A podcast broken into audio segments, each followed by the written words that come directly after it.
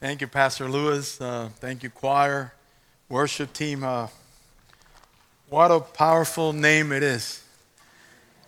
Whew. A couple of months ago, uh, listening to the Christian radio in Florida, this lady gave a testimony that she was uh, bringing up her family, her kids, as atheists. So uh, their, their smaller son asked her that she can go to her friend's uh, house for the afternoon after school, and she says, Sure. Um, when he got home, he says, Mom, Mom, I heard this beautiful name that I've never heard before. And she goes, Son, what is it? She says, The little kid says, It's the name of Jesus. Can we find out more about him? What a powerful name it is. The whole family surrendered to Jesus. Uh, and that's why we're here, because we do believe that that's a powerful name. And I just want to thank God and for each one of you for the privilege of just being here with you this morning. I, I don't want to brag on, on Pastor Evan because I don't want him to get prideful in sin this morning. But I want to thank God for his life, for his leadership, for being obedient to his call. Uh, since April, we've been in contact, and, and I've just been impressed uh, to the be- obedience that, that he's been to his call. And, and thank this church for calling him uh, to, uh, as your pastor. And I just pray that, that you continue praying for him and loving on him and, and just listening to his heart. Uh, there's a lot of stuff in there. And I also want to thank God for the search committee. Uh, I don't want to name all of them, but thank you for, for John he's, uh, and his wife. They've been great, and every single member, including the, with the Hispanics. And Thank you because uh, what this is supposed to be a process has become a journey. And uh, I don't know what the vote's going to be, but I'm okay. Because we've learned along the way that it doesn't matter if it's in Florida, it doesn't matter if it's in Georgia, it doesn't matter if it's in Fairburn, it's still the same Jesus.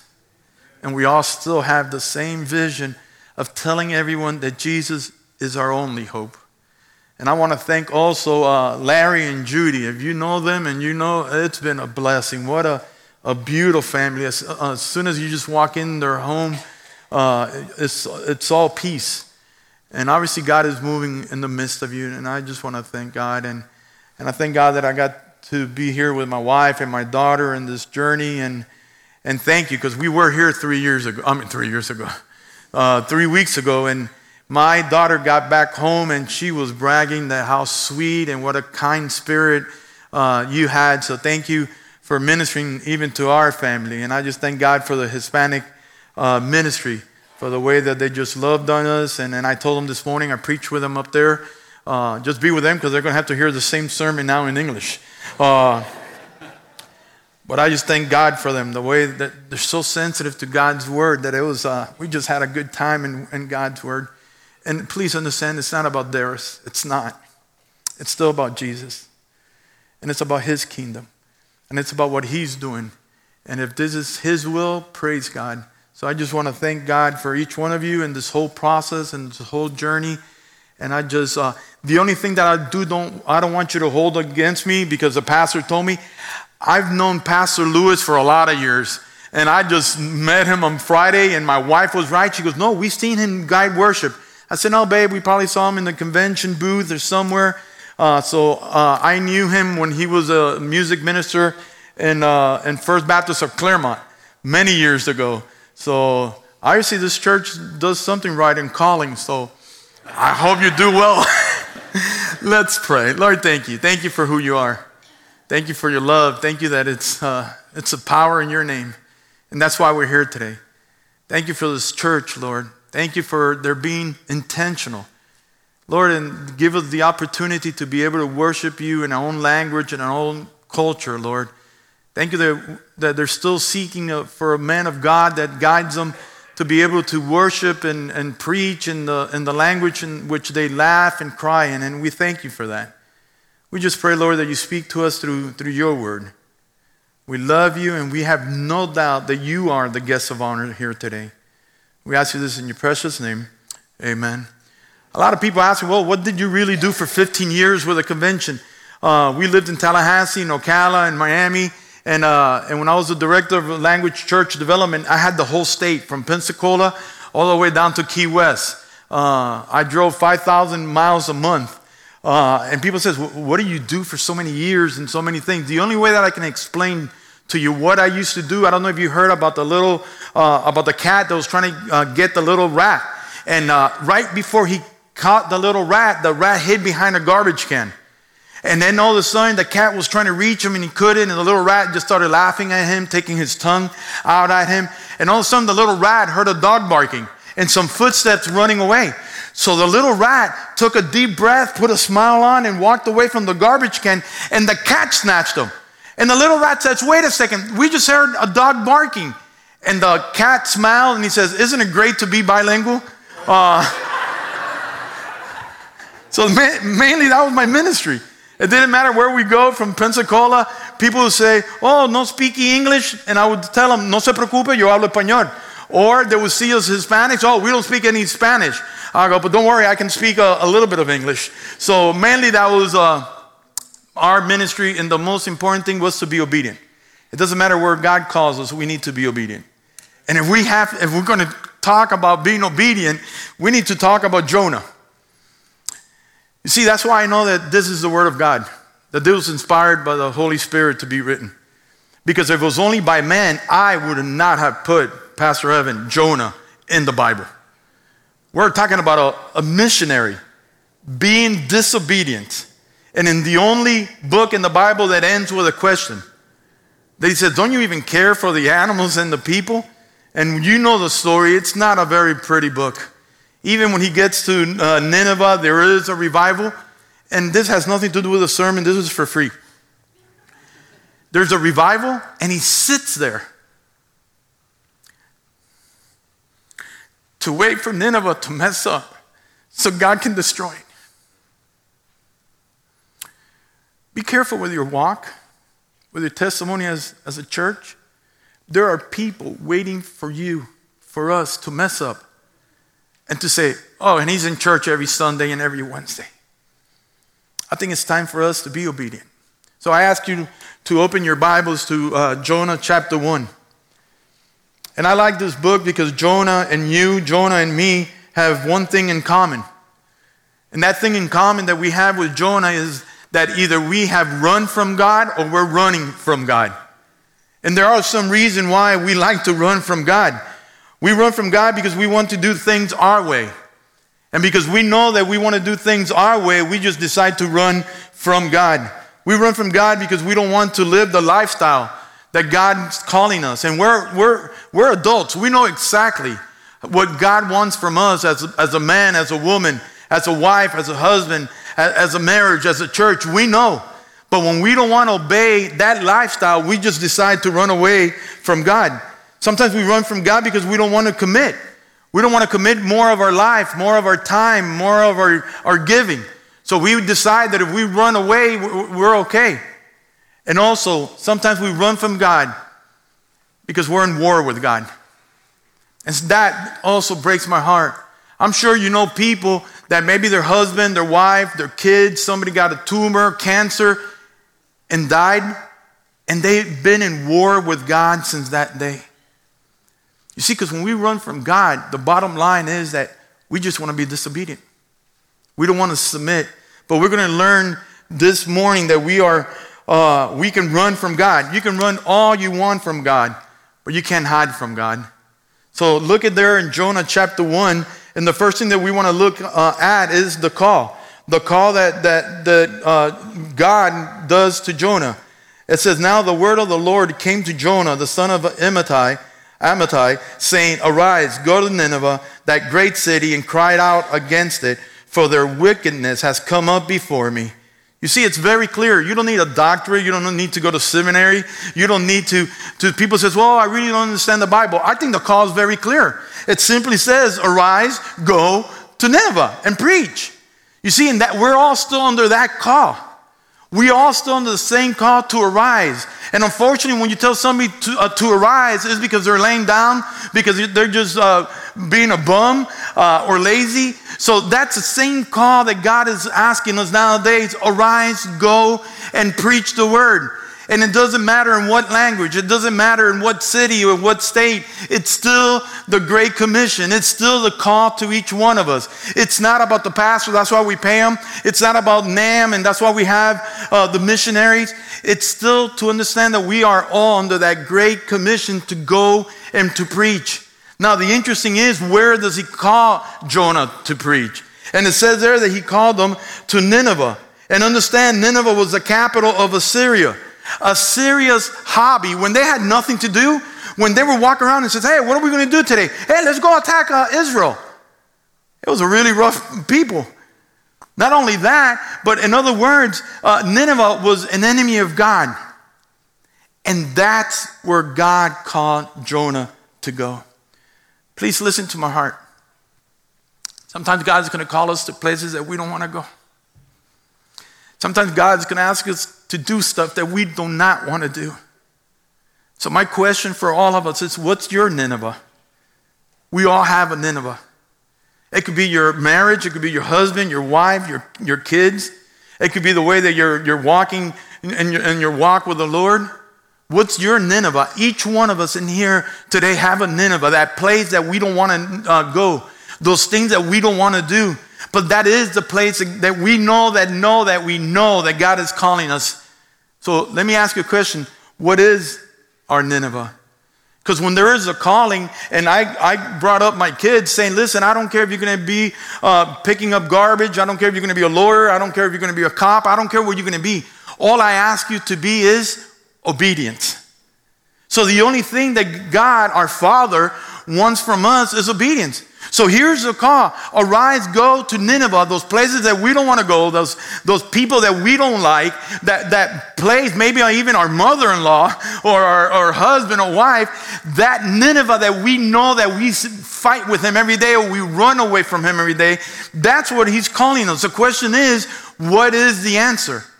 Because there's only two answers either we're obedient or disobedient. And I know our culture nowadays is trying to paint everything gray or well, not really. If no, no, either you are or you're not. Either you're obedient or you're not obedient.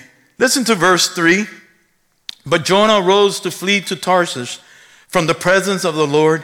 He went down to Joppa and found a ship going to Tarshish. So he paid the fare and went down into it to go with them to Tarshish from the presence of the Lord. Please don't miss out on that verse. He went far away from the presence of God. And it's incredible when you start understanding from, from uh, Joppa to Nineveh, there was only 500 miles. From, from Joppa to Tarshish was 2,500 miles. You see, when I read Jonah, I need to ask myself, how far, how far are we from God's will? How far is it from what He's called us to be as men, as women, as marriages, as a church? How far have we gone to be disobedient? Or, like that verse says, that He left uh, from the presence of the Lord. Where are we as a church? Where are we as marriages? Where are we uh, across the board in our walk with Him? How far are we from that place that God called us? But please understand, when there's disobedience, there's consequences. And we see this from verse 4 through 11. It says, But the Lord sent out a great wind on the sea, and there was a mighty tempest on the sea, so that the ship was about to be broken. Please understand this, and, and you might misunderstand it, but listen to my heart. I think we're giving Satan way too much credit nowadays. I understand that Satan is powerful, but he's not all powerful. Did you notice what that verse 4 says? But the Lord sent out a great wind on the sea. You see, it wasn't Satan, it was part of the consequences of our disobedience. Because sometimes things come to our life, and, and, and, and please understand that everything that comes to our life is stamped by God. So we see that Satan has really not all that power. It needs to be approved by God. If not, ask Job. If not, ask Jonah. Because even this storm came into the life, giving him a chance for him to wake up to see, listen, look what happens where you're not obedient. But we see there that, that, that there was danger. See, when we run from the light, we go to darkness. When we leave wisdom, we end up where we think it's right. And boy, has that got us into a lot of trouble. That's why it's just better not to get God angry, just to be obedient to what He's called us to be. Because there is consequences. And I know what people are going to say. Have you, I don't know about you, but the most thing that I hear nowadays is, but Pastor, this is my life. Who am I hurting?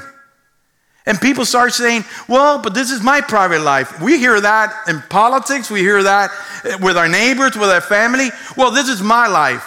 And who am I hurting? You want to see who we're hurting? Look at verse 5.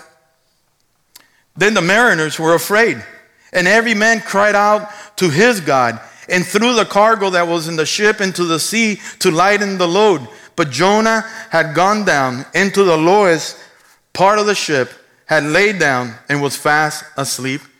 Did you notice who was, who was he hurting? Here's Jonah being disobedient. He just went down to sleep. The mariners.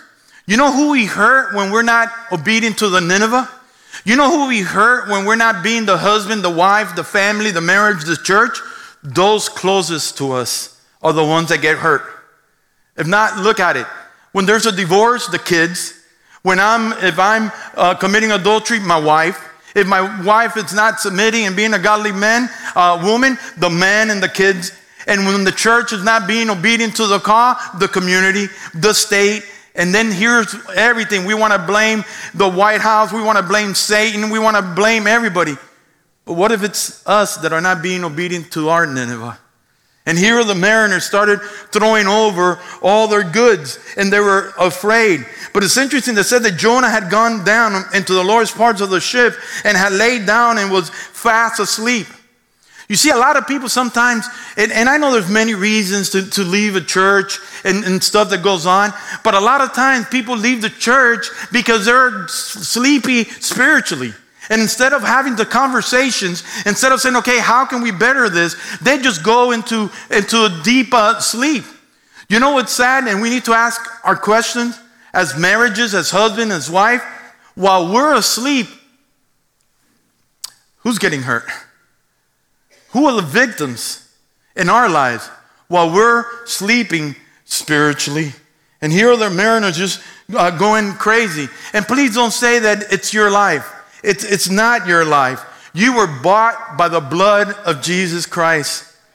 And we all have a purpose in our lives. And the Lord is just waiting for us just to be obedient. Listen to verse 6. So the captain came to him and said to him, What do you mean, you sleeper? Arise, call on your God. Perhaps your God will consider us that we may not perish. This is incredible.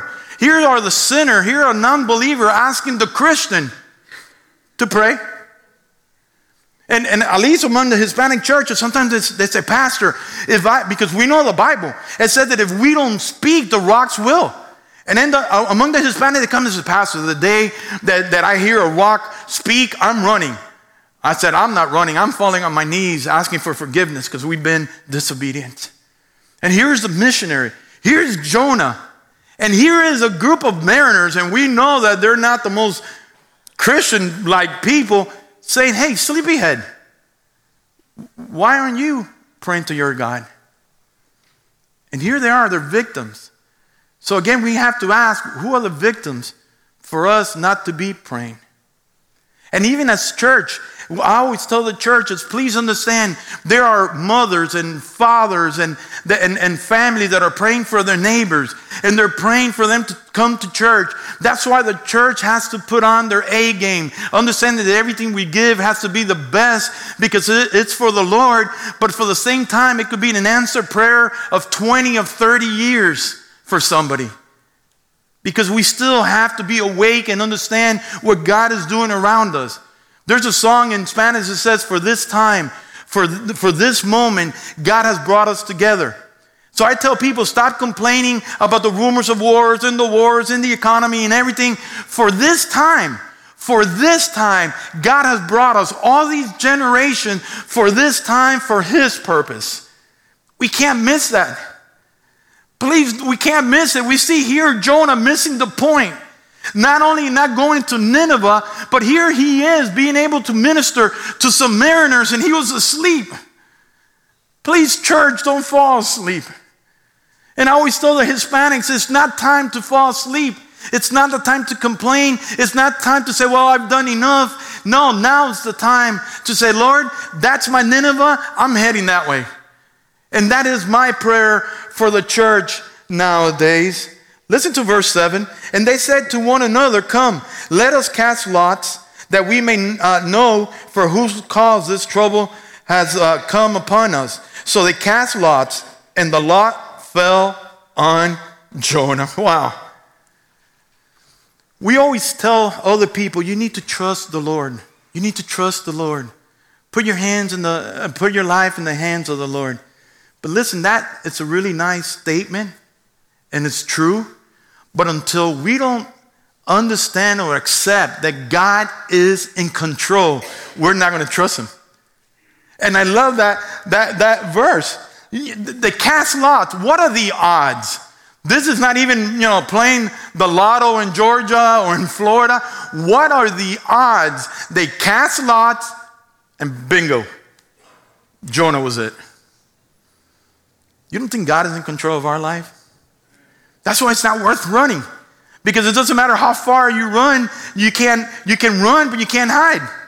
And here it is that all of a sudden the cast uh, lots and it landed on Jonah.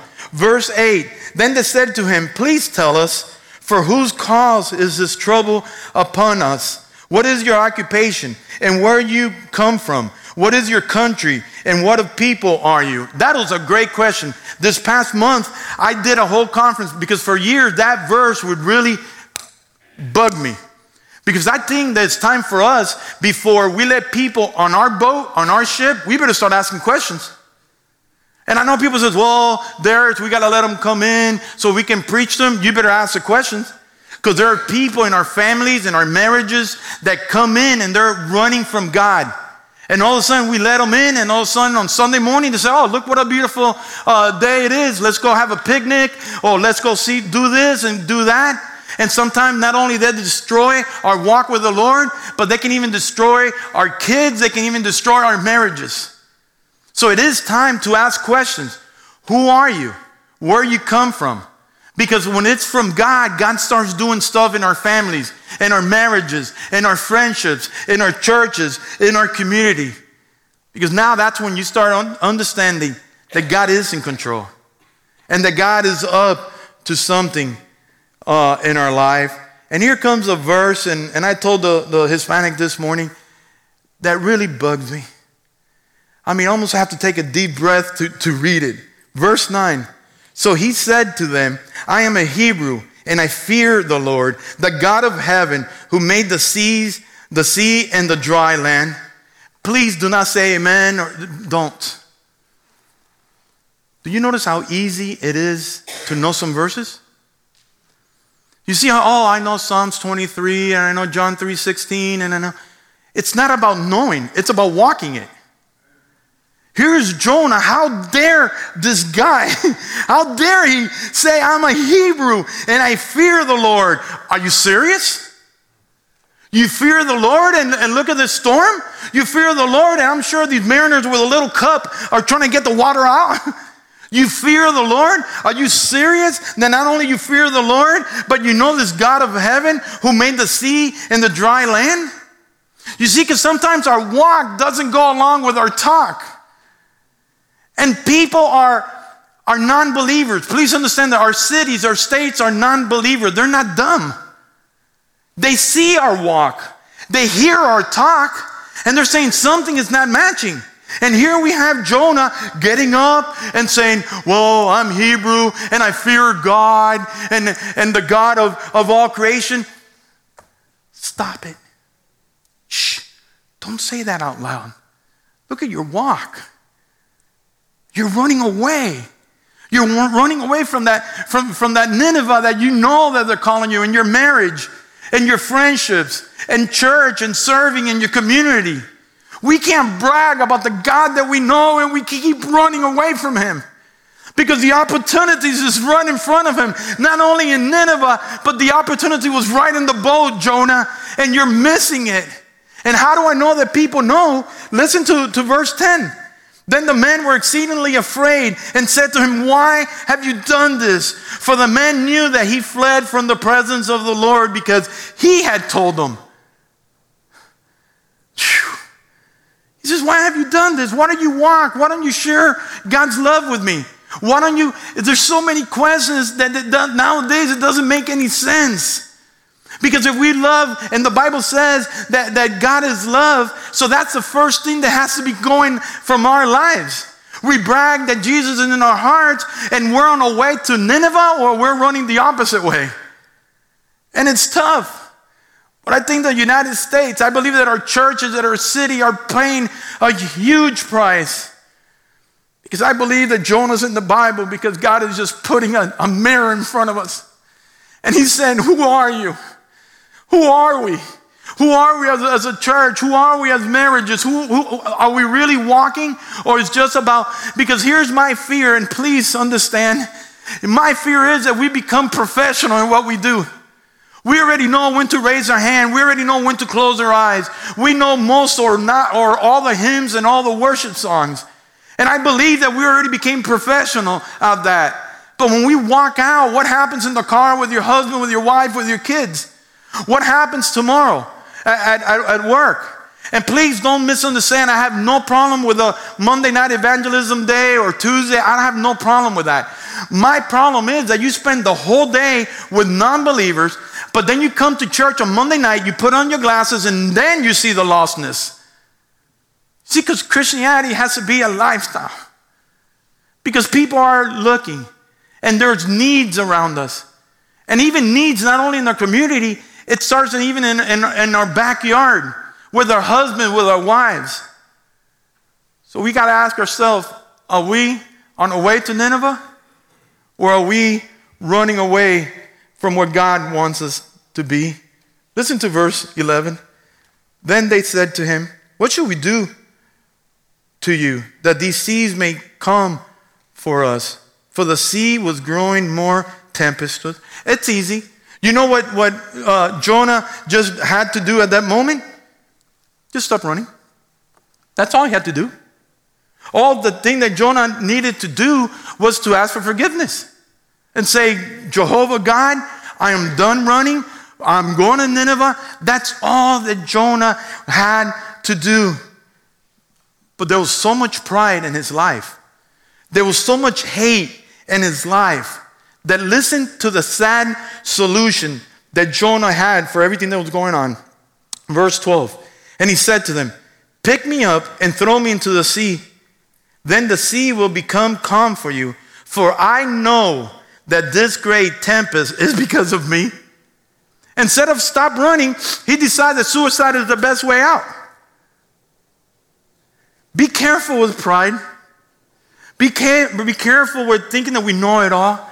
Because in that verse, when he says, For I know, he learned the lesson that you can run from God, but you can't hide from God. See, because God permits big storms in our life. For seven years, I'd minister in a jail uh, in Miami, and I'll never forget the first uh, time that a prisoner, we had a Saturday, there was a testimony day. And this prisoner gets up, and I don't remember, it was 45 or 47 years. He says, I want to thank God because uh, I already went to court and they gave me, I think it was 47 years in prison. And I'm sitting there and saying, And you're thanking God? But the rest of his testimony was, Because if I didn't come to jail, out there I would have continued living the life that I was living. But once this jail thing came into my life, I heard about the gospel. How many of us have we heard about people that got cancers or tumors? And in the hospital, they're thanking God that they're in the hospital because that is where God touched their life. You see, because God permits these big storms in our life just to catch our attention, just to catch our attention. And here we have Jonah, he, his attention, and he said, No, just, just throw me over. Verse 13 Nevertheless, the men rowed hard to return to land, but they could not, for the sea continued to grow more tempestuous against them. I, that verse I really love. Here are these non believers. Here is just these mariners. They said that they immediately threw them over. They said that they started rowing harder and they were fighting. These guys had a lot of experience with the, with the boats and the storms. And they said that they were fighting not to do that. Listen, church, there are people praying. There's grandmothers praying. There are mothers and fathers praying for their kids, for us. There are people, there's pastors that are giving you uh, good words of advice for us to stop running. I think that if I ask a question, many of us could raise our hand. How many are we praying for kids, for our kids in jail or in gangs or into all this stuff? Because there are people praying. And these mariners I love because they were trying to save Jonah's life. Verse 14 Therefore, they cried out to the Lord and said, We pray, O Lord, please do not let us perish for this man's life, and do not charge us with the innocent blood, for you, O Lord, have done as it pleased you. Can you believe that the mariners now are praying to the Lord with a capital L? Is that incredible? And they were just, they were like Pilate. They were just saying, hey, uh, now we're beginning to know who you are, your power, your creation, but uh, please don't hold it against us because we're throwing this guy over. and that's between you uh, and him. And, and I love that because all of a sudden, in the next verse, verse 15, that says, So they picked up Jonah and threw him into the sea. And the sea ceased from its raging. Wow. That has to be painful. Where are we in our walk with the Lord? Where are we with our Nineveh? to the point that they throw Jonah overboard and the sea became peace. We're, talk, we're talking about a, about a missionary. We're talking about a Christian. We're talking about a leader. Look how far he's gone, understanding the clear calling that God made. Church, where are we? Do we understand the calling? Have we been obedient to the call? Verse 16 Then the men feared the Lord exceedingly and offered a sacrifice to the Lord and took vows. Not only they prayed, but they gave their life. See, because we need to understand that God really could do whatever He wants. He doesn't even need us. But it's a privilege to be able to be part of what He's doing. Jeremiah says, Call out, call out, and I'm going to show you things that your eyes and, and, that, and your, that you have never seen. You see, I'm 52 and I said, Lord, please, no more church, you know, Sunday morning. I want to see things that I haven't seen before. I'm tired, and listen to my heart, I'm tired of reading about revivals. I'm tired of reading about revivals. I told Lord, either you come or before you take me, I want to experience a revival. I don't know if that looks like, like multicultural church. I don't know if that's on, on lunchtime, people getting together to pray and have a little devotional. But I don't know about you, but I'm in that age right now that said, Lord, I need to see a revival. It's time to see his hand again. We're always talking about seeing, Lord, we want to see your glory, but are we ready to see his glory? Are we ready to stop running? Are we ready to say, Lord, I'm going to that Nineveh. I'm going to be the husband, the wife, the man, the woman, the young person, that senior adult. It doesn't matter where we came from. It doesn't matter our age. It doesn't matter how we look. We need to be obedient to the call because the cause still stands. And we see the pain and we see our cities and we see the divorces. And there's nothing worse for 15 years driving across the state of Florida churches of 2,000 to 4,000 people with a for sale sign in front of the church. I would just park there and cry. And I said, You promised, Lord, you promised that the gates of hell wouldn't come against your church. What happened to this church? But I've noticed that we're Jonas. I've noticed that sometimes we read this story and it hurts so much because that is us. And we need to say, Lord, where are we? And we know the rest of the story. Listen how it ends in verse uh, 16. Then the men feared the Lord and exceedingly and offered a sacrifice to the Lord and took vows. verse 17. Now the Lord had prepared a great fish to swallow Jonah. And Jonah was in the belly of the fish for three days and for three nights. There's a lot of people that want to argue what kind of fish was that. Was it a whale? Was it a white shark? I don't want to talk about that. That's not the miracle. For me, you want to hear the miracle? That this sick man, rotten man, was in the fish of a belly for three days. That's a miracle. Because we all know that if we eat something with the wrong date already, our stomach would automatically just throw it up. That's a miracle. You know what that's called? That's called grace. That's called mercy. You know why we're in here today? Not because you're uh, members of, of uh, Fairburn. You're here by, by His grace. You know why the, the worship team could come up and, and, and guide us in worship? Not because of practice, not because Pastor Lewis is the minister, it's because of his grace. You know why we get up, up here and preach? Not because we prepare, not because we got the call, because of his grace. So here's Jonah and the great big fish because of his grace. You want to know the truth? We're by his grace right now. And I'll end with this. I beg you, don't wait for a big whale to stop running. Don't wait for the big fish to stop running. Don't wait for your husband, your wife, come up to you one morning and says, I don't love you anymore, I'm leaving you. Don't wait to go to the doctor and the doctor to tell you, hey, you have three months to live to stop running. Please don't wait for a phone call at 2 in the morning that your, your son or your daughter got killed in an accident or someone killed them before you stop running. What if we just stop running? What if we just start heading to that Nineveh that we all know that we have? It doesn't matter the young, the Hispanics, it doesn't matter. We all, ha- we all have that Nineveh. Don't wait for that big fish to come. What if we just humble ourselves? And we stop running.